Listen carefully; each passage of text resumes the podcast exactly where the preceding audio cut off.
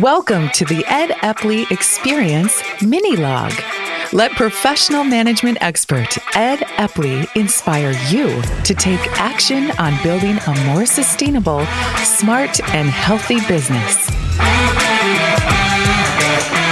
Welcome, everyone. It's Ed Epley with another mini log. And today's mini log is about how being a great team takes more work now than it ever has before.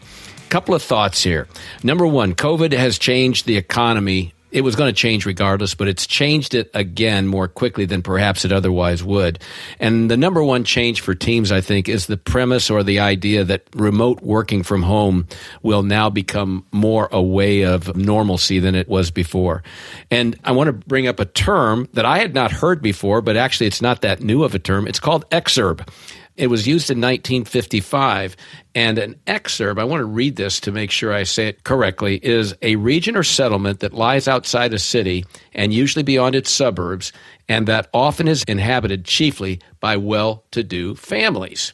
So I believe you're going to see more and more executives and the members of their teams living in exurbs than we have currently seen. So I think people are going to be moving a little bit further away from the metropolitan areas in which they primarily do business. And as a result of that, that means they're less often going to be in the office as they were prior to the pandemic. So let's talk about why. Number one, school quality. Number two, safety. And maybe more importantly than all those uh, first two reasons would be the price of homes.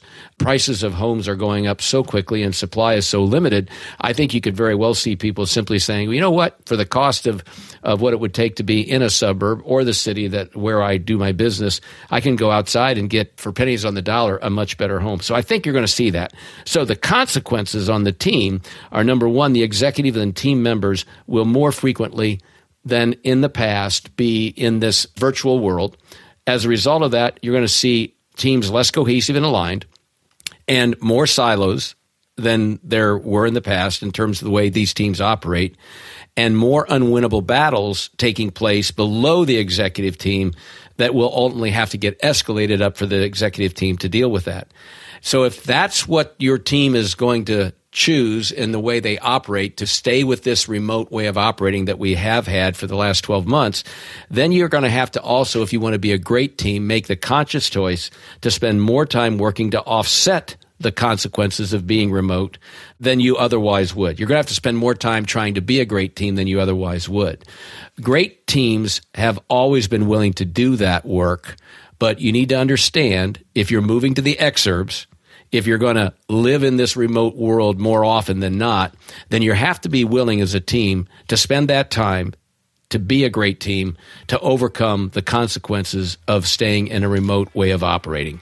That's my thoughts for today. If you want to ask me some questions about that, feel free to email me at ed at the You can call me, as you know, those of you who have my number, happy to have you do that. We should talk about it if you have questions, but it's going to happen unless your teams meet face to face.